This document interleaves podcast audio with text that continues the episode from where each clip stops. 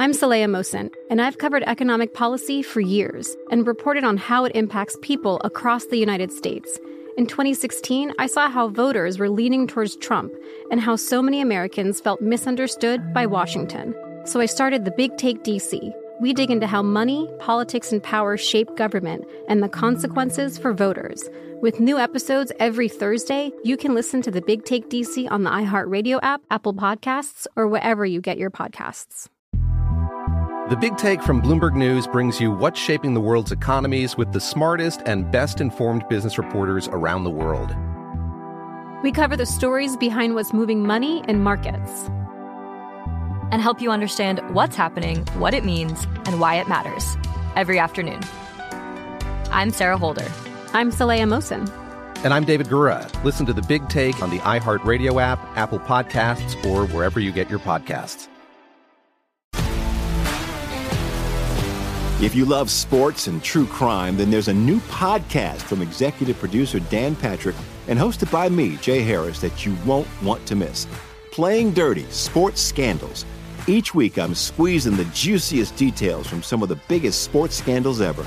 I'm talking Marcus Dixon, Olympic gymnastics, Cain Velasquez, salacious Super Bowl level scandals. Join me on the dark side of sports by listening to Playing Dirty Sports Scandals on the iHeartRadio app Apple Podcasts, or wherever you get your podcasts.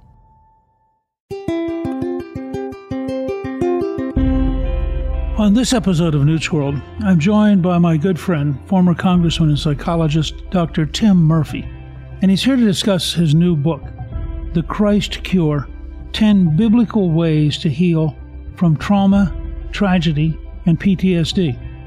As a licensed psychologist specializing in resilience and recovery from psychological trauma, he consults on mental health and public policy with national organizations and speaks extensively throughout the United States. His new book, The Christ Cure, is a valuable guide for anyone dealing with PTSD, trauma and tragedy, the family members of trauma victims, clergy who seek a better understanding of psychology, and for counselors who seek a better understanding of the role of faith in healing from trauma. Inspired by the life and works of the Apostle Paul, himself a survivor of multiple traumas, by modern day mentors, by his own humbling personal experiences, and reinforced by solid scientific research, the Christ Cure provides a handbook of healing for victims of trauma. So I'm really pleased to welcome Dr. Tim Murphy.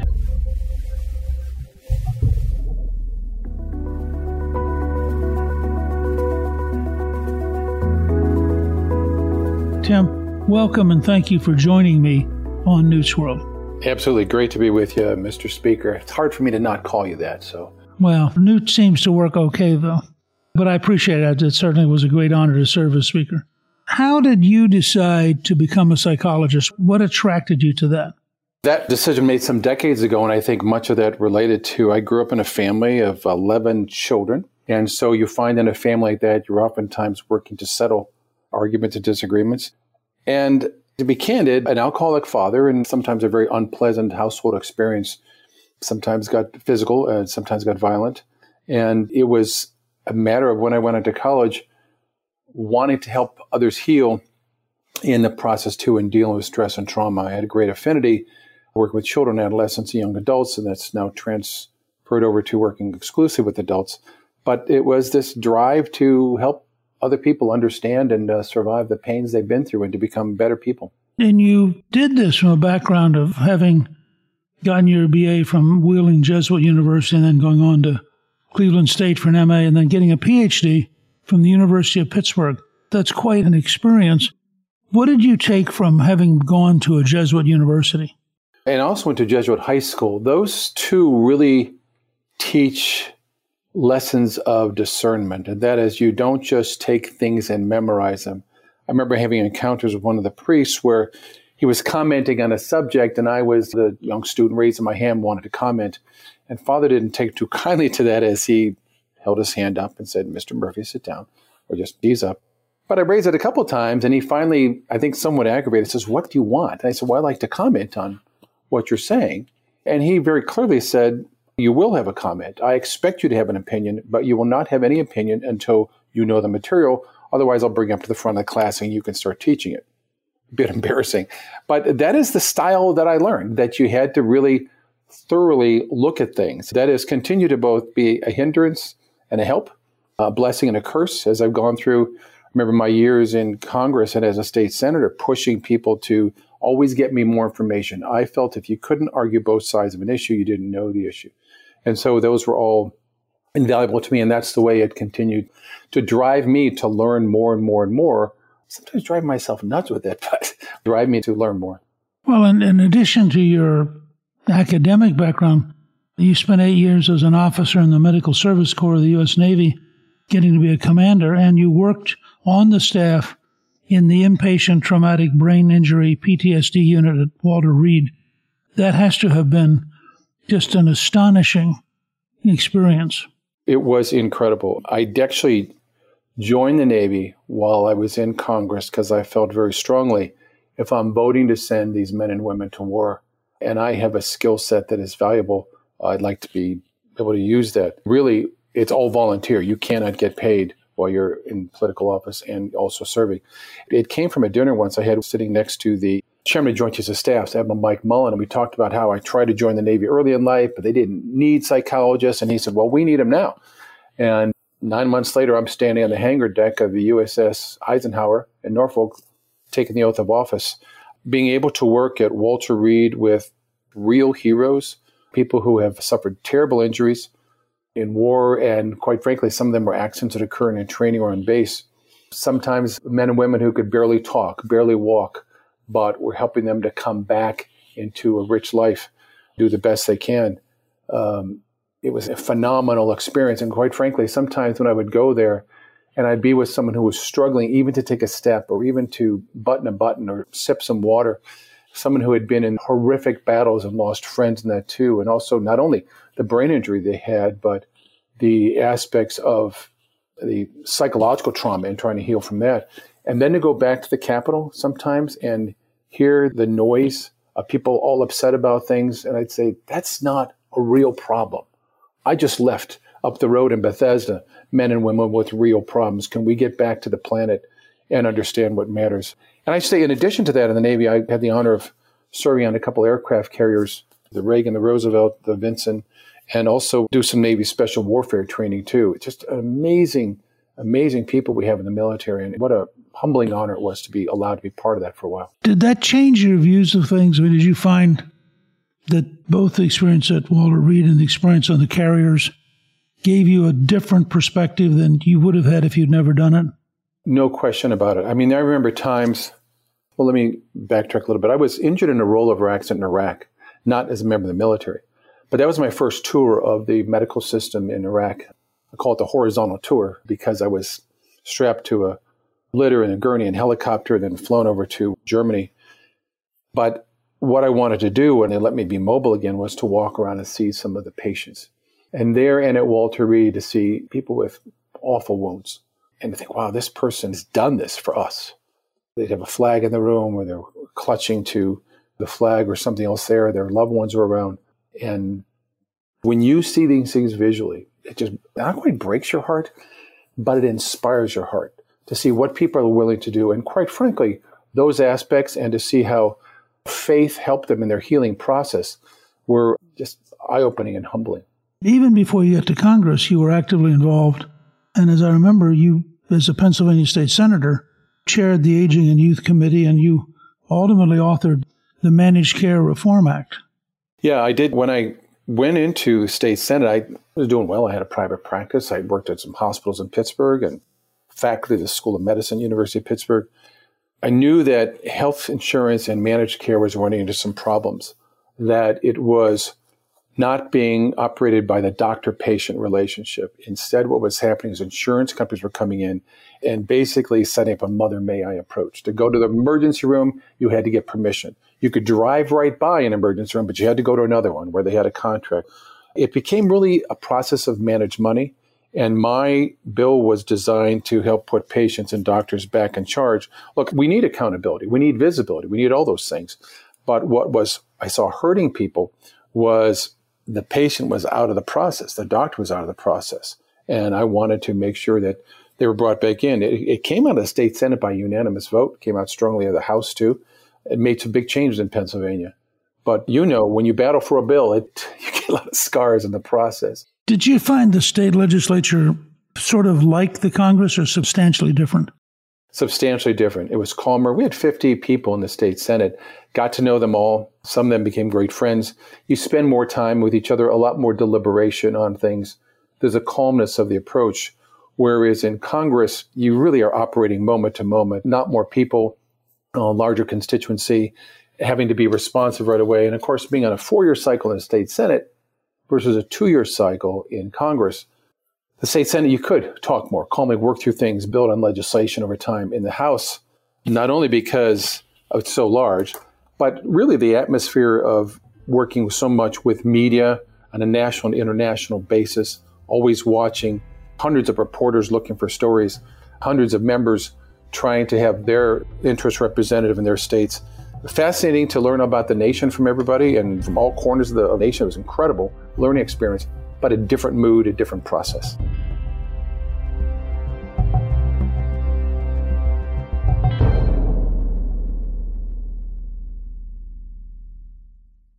When you drive a vehicle so reliable it's backed by a 10 year, 100,000 mile limited warranty, you stop thinking about what you can't do start doing what you never thought possible. Visit your local Kia dealer today to see what you're capable of in a vehicle that inspires confidence around every corner.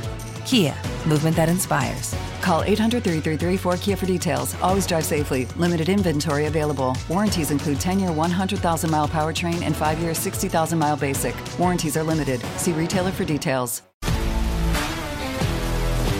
If you love sports and true crime, then there's a new podcast from executive producer Dan Patrick and hosted by me, Jay Harris, that you won't want to miss. Playing Dirty Sports Scandals. Each week, I'm squeezing the juiciest details from some of the biggest sports scandals ever. I'm talking Marcus Dixon, Olympic gymnastics, Cain Velasquez, salacious Super Bowl level scandals. Join me on the dark side of sports by listening to Playing Dirty Sports Scandals on the iHeartRadio app, Apple Podcasts, or wherever you get your podcasts.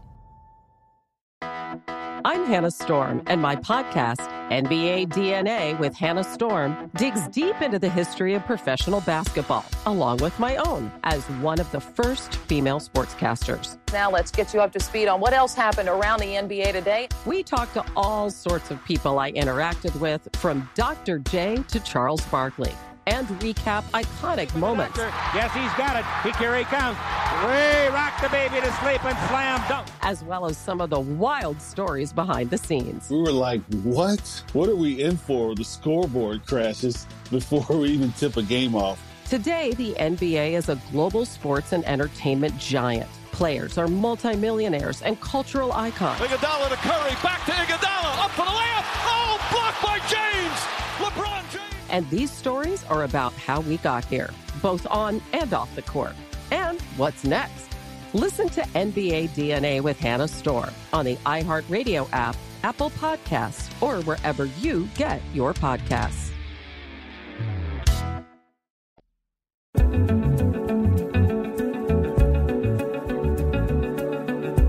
I noticed that very early you were committed to recognizing that suicide has become a huge problem. It seems to me that somewhere between drug overdoses and suicide, we're in a real crisis for younger Americans. What's your sense of that? Well, younger Americans, suicide and accidents are the number one cause of death. And many of those accidents are probably suicidal or related to drug use. And drug use is also some of the recklessness, the lack of awareness of the world and that many adolescents have. Also, depression and anxiety rates have doubled, especially since COVID. They've always been a struggle for young adults, but they've lost so much of their mentors, so much of their structure. This has been a problem. If you look at the suicide rates over the last uh, couple of decades, we've had more people lost to suicides than we have. We've had more people lost to suicides in the last few decades than we've had U.S. soldiers who've been killed in World War I, World War II, Vietnam, Iraq, and Afghanistan. We've had more soldiers and veterans die after Afghanistan and Iraq than died in the war. It is sad that the state is what's happening. Is people who reach that point of despair feel a sense of hopelessness, helplessness, They feel alone. They feel that others can't understand. They feel there's no one who loves them, nowhere to go. It's a desperate situation for them. I know there is hope for them, but helping them to realize and recognize that is a growing problem in our country, especially among youth. Why do you think it's become so much worse? Well, I think that youth really benefit from structure. We know that there's good reason why there are so many laws that restrict things for youth. You can't get a license till you're 16. You can't drink till you're 21. You can't vote till you're 18. Heck, you can't even get a tattoo till you're 18. There's so many other aspects, and that's because we recognize that what happens with youth, they're not mature and ready to do things. Their brain, which is controlled mostly by what's called the limbic system, a central part that deals with emotions, is far more advanced during the adolescent years than their frontal lobe as they get to be adults, 25 and uh, up. So we have more control over the front part of our brain, which looks at the future, which weighs consequences, when thinks about things. And so, with some of the impulsiveness and other aspects of the youth, the way they think, as they respond more strongly, more intensely, and more quickly to their emotions. But what has also happened is they've lost a lot of structure. There is a great benefit to have responsible adults in the lives of youth to guide them, to mentor them, and quite frankly, sometimes to say no. When you look at those people, for example, who have been shooters, mass shootings in some schools and other places, what you can find is when it's a young adult, 18 to 24 or so, is one of the characteristics they have is they do not have a stable adult youth relationship in their life. You can see that coming. Those are things that have come out of the FBI studies and Secret Service studies that that is a great factor to help them buffer that. But when institutions are under attack, schools are under attack, respect for teachers under attack, respect for parents is under attack, pushing youth to mature before they're ready, having social media, which is not just a matter of bullying them, but just the whims of the moment, having to wear the right thing, do the right thing, shift and pivot without having adults also to help encourage and monitor and bounce ideas off of. Those have been part of the struggle that our youth have that have contributed to more of the stress and anxiety that they feel is overwhelming.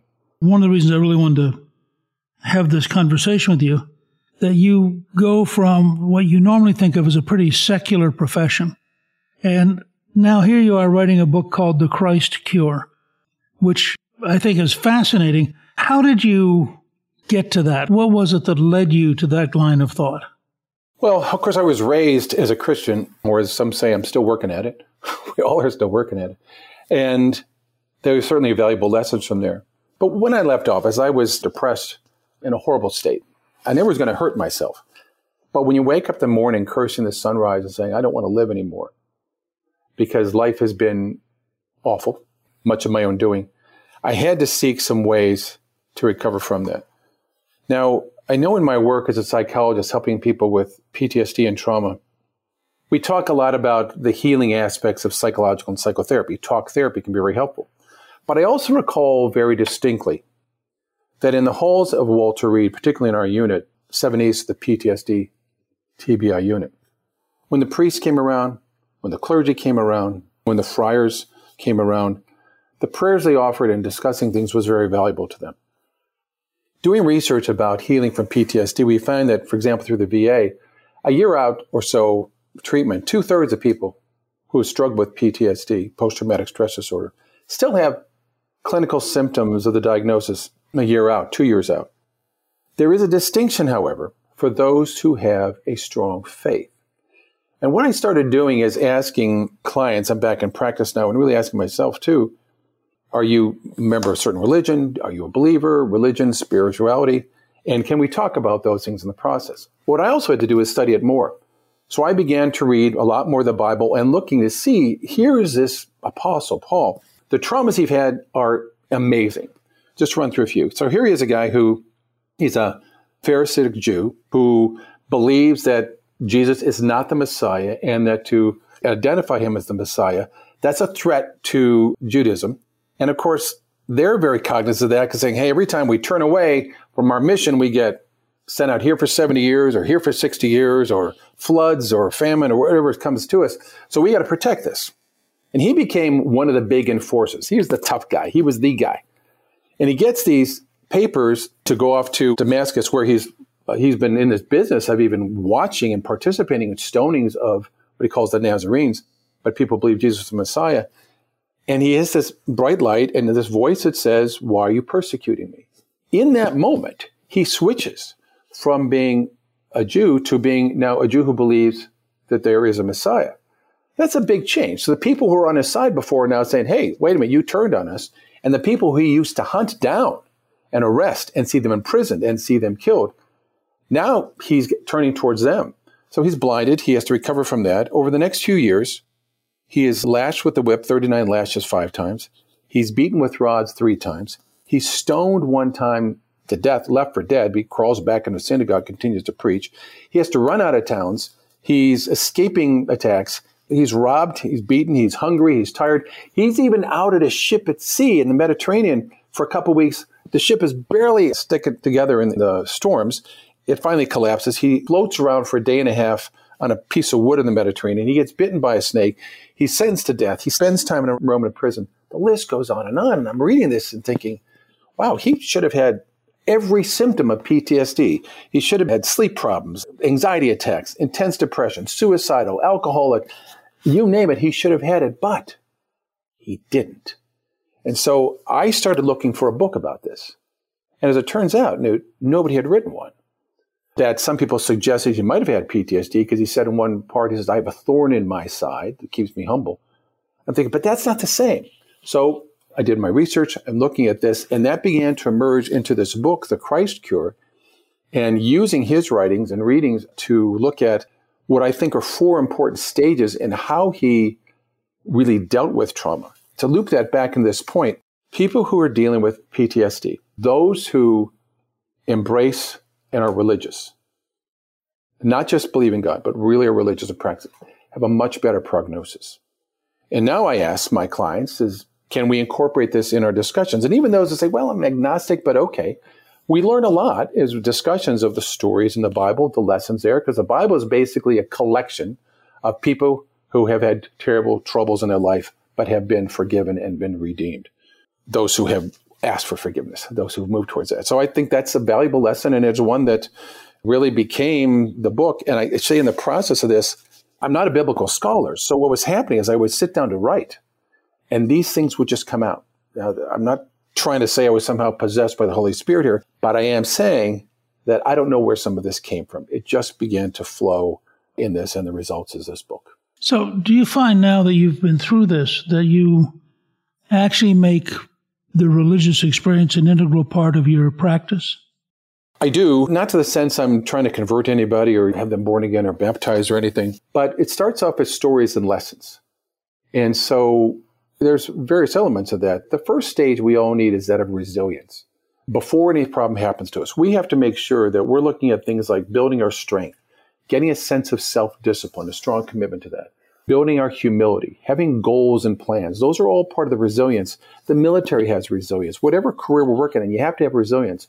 If we don't have that, when trauma hits, we're going to struggle a lot more. And so, what I'll do is, in the process of this, I'll use biblical stories, as well as ask the person about stories in their own life to share and say, you know, there's something that's been written about that. Now, it's not all the time. I'm not heavy handed with this, but it's saying there's something else there. The other aspect then is then resistance is the skill set you need in the fight. When trauma hits you, and trauma hits on three different levels, but when trauma hits you, you got to have a way of fighting back. And this is where Paul was great at this. He talked about endurance. He talked about persistence. He talked about courage. You have to have a sense of community and you have to be vigilant over our vulnerabilities. And those were things he brought into situations which helped him immensely. And of course, always his faith and turning towards it, even in the midst of suffering, when he was recovering and dealing with suffering. A big difference between people who have religion and spirituality and faith and those who do not is you have hope. When I'm talking with someone who says, I'm an atheist or I don't believe, the question I ask of them is, then where do you go for hope? Where do you go? And they say, I don't know. I just kind of look at day to day and that's how it goes on. But there's nothing over the horizon. There's nothing there for them. So I do incorporate these lessons, which I write about in the Christ Cure, to help people say, look, you're not the only one. I'm not the only one. I know what it's like to really, as I say, curse the sunrise because I didn't want to get up again. But there's other people who've gone through this and ways that you can really be what Paul writes in Romans 12:2, to be transformed by a renewing of the mind. Powerful.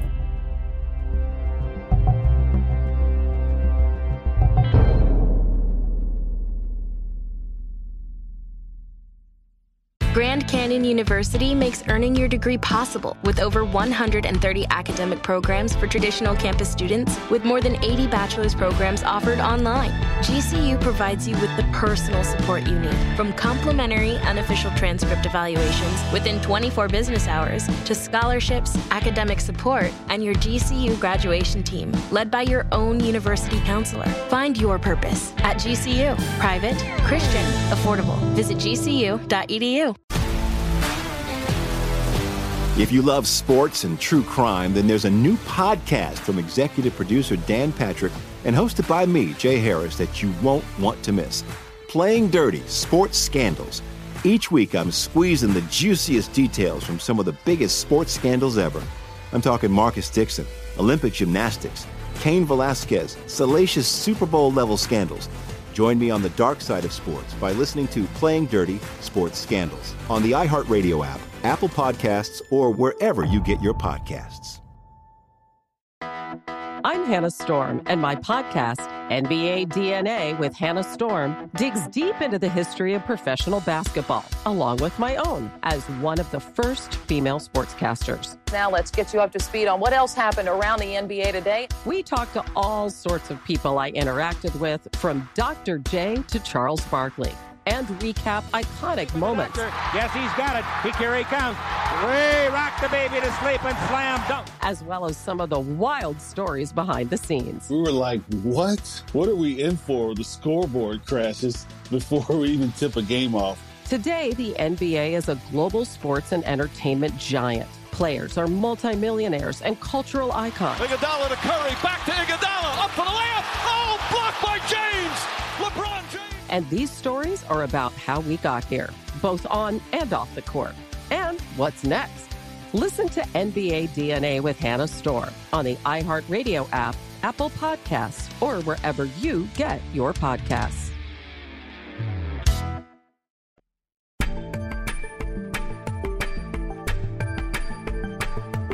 Interestingly, though, you also emphasize the physical side, that taking care of your body is integral to taking care of your mind. It has to be there. We know there's massive amounts of research now that I use the acronym FASTER because when I was in the Navy, my captain says, Hey, you're going to give a lecture on suicide resilience in about three hours, so come up with something. So, what came to me was fitness. Those who are physically fit, regular strength and cardio training, it is a great treatment and resilience against depression. In many cases, it is as effective or more effective than medication. Medication can be very effective for some people. It may change how you feel. It doesn't change how you think. It doesn't change your body. But we know that when a person is traumatized, the stress hormones that go onto the body cause a number of problems. It causes inflammation in the brain and joints. They get more achy. They don't want to exercise. They can put on weight. They take some medications, put on weight too. And the real treatment for that, the frontline offense against that is get up and move.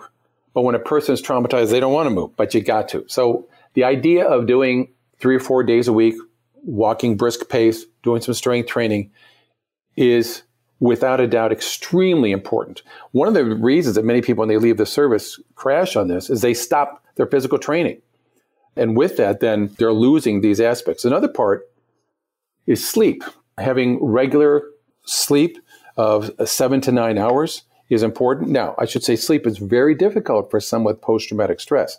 That's one of the signs and symptoms that sleep is very disrupted with nightmares, with having trouble going to sleep, having trouble waking up, sleeping too much, waking up a lot during the night.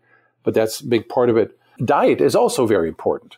Nutrition. When we are struggling with trauma and psychological distress, what do we do? We eat junk food burgers, the potato chips, the eating a whole bag of Oreos, all those things that go with it.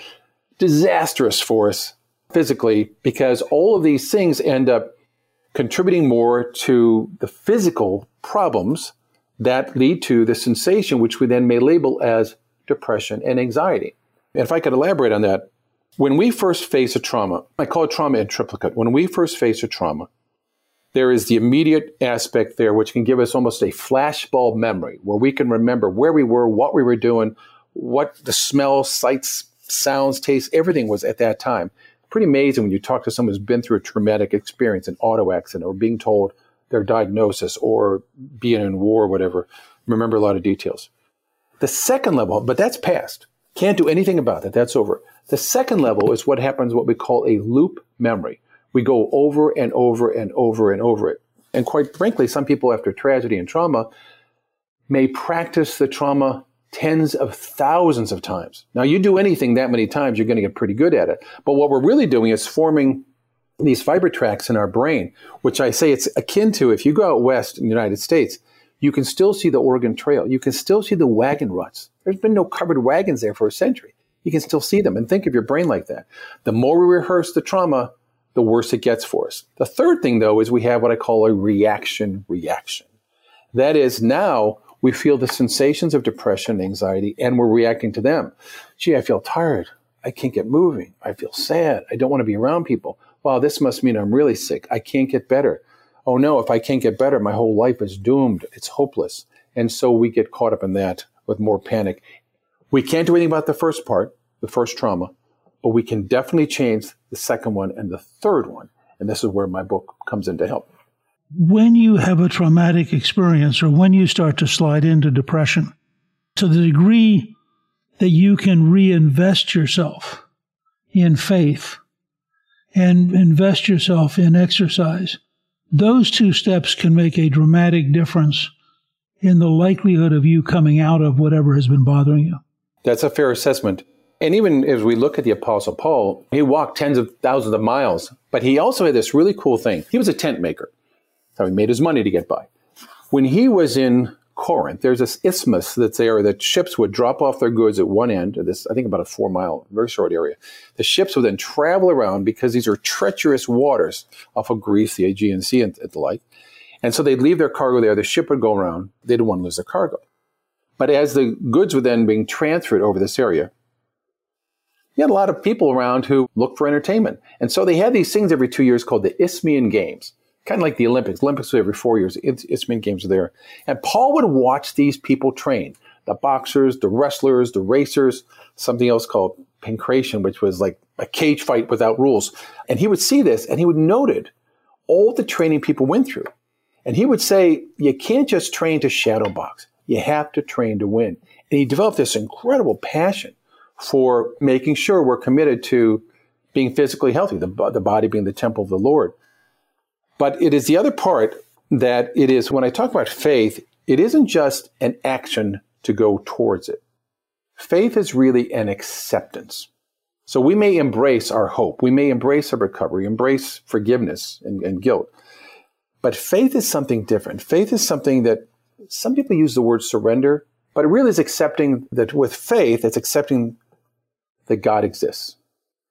You also accept trust, which accepts that God is there for you, even in the things we do not understand. That God is there for us. Whatever is happening, there is a reason for it. We may not know what it is. And that even trust that prayers are answered. Sometimes they're not answered yes, sometimes they're answered no, and sometimes they're answered not yet, but they're there. The third part of this acceptance is accepting grace, that we're loved. That when we feel alone, that no one cares about us, that no one loves us. It's a pretty cool thing to realize. We always have been loved. We're never going to be abandoned. No matter what we do, there's always the love of God with us. And when someone accepts that, it carries them through those times of the incredible loneliness and despair of trauma and depression. And the fourth part of acceptance is that we have a mission. We have something we need to do to work on ourselves, to help other people as well. So you combine those aspects. And that's where a person with trauma and recovery has a purpose. And very often what we feel is there's nothing I can do. I'm lost. I've lost my job. I lost my spouse. I lost this, whatever, lost my friends. And the answer with faith is no, you haven't. There's things all along you can do. And it gives you that meaning and purpose in life, which is a fundamentally important part of recovery and renewal. It's an amazing journey you've been on. It. In a way, I can sort of see circular from your Jesuit high school that in a way it's come back full circle.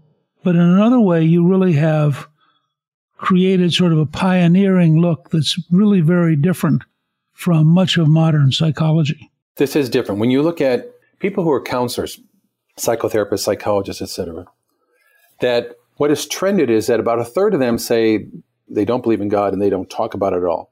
About 52, 53% say they're uncomfortable talking about it because we're also taught don't talk about politics and religion in the counseling session. And the rest are willing to talk about it, and some even encourage you to talk about it. But I think, wait a minute. The majority of people who identify as being religious and spiritual, when you survey them, the majority, 60, 70% say, would like it if my therapist talked about it. I mean, this is what they do. This is when they go to church and whether standing or kneeling or prostrate, whatever it is, when they're struggling, they pray. They want help. And if the therapist doesn't want to talk about it, then they think, I guess this is taboo. Similarly, I might say clergy.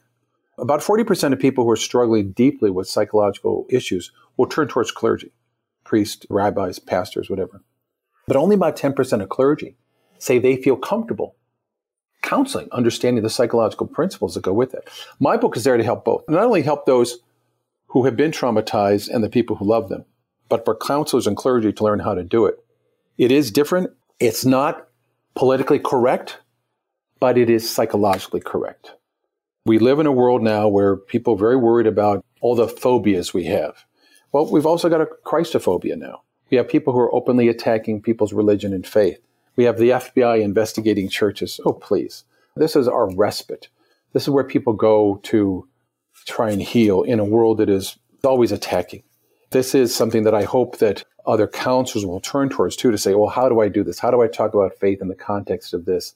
Not to convert people, but to say there is a lot of parallel here that even the basics of psychology, one of the things that's out there is something called cognitive behavior therapy. And this was a discovery by some therapists decades ago who said if you change the way you think, you can change the way you feel and then change the way you behave.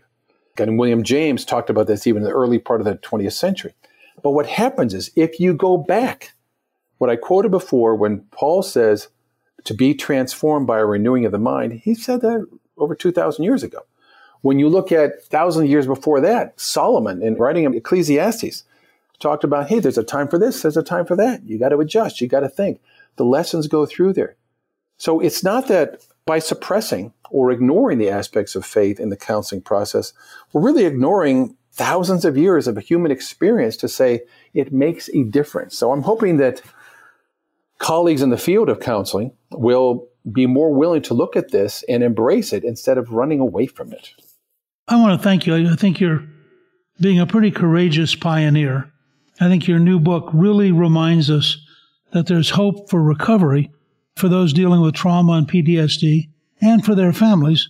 And I think that the insights you shared both in your book and today will both uplift and encourage people. And I want to recommend everyone get a copy of The Christ Cure 10 Biblical Ways to Heal from Trauma, Tragedy, and PTSD.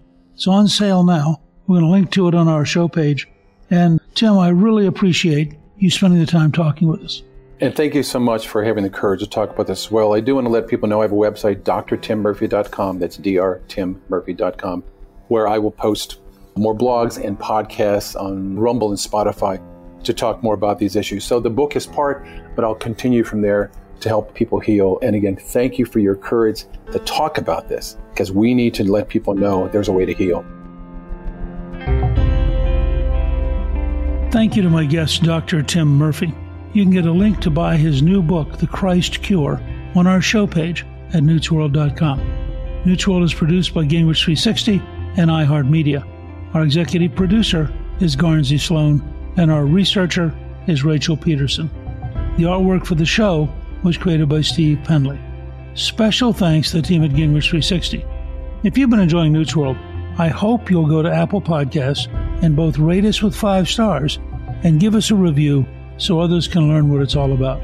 Right now, listeners of Newt's World can sign up for my three free weekly columns at gingrich360.com slash newsletter. I'm Newt Gingrich. This is Newt's World.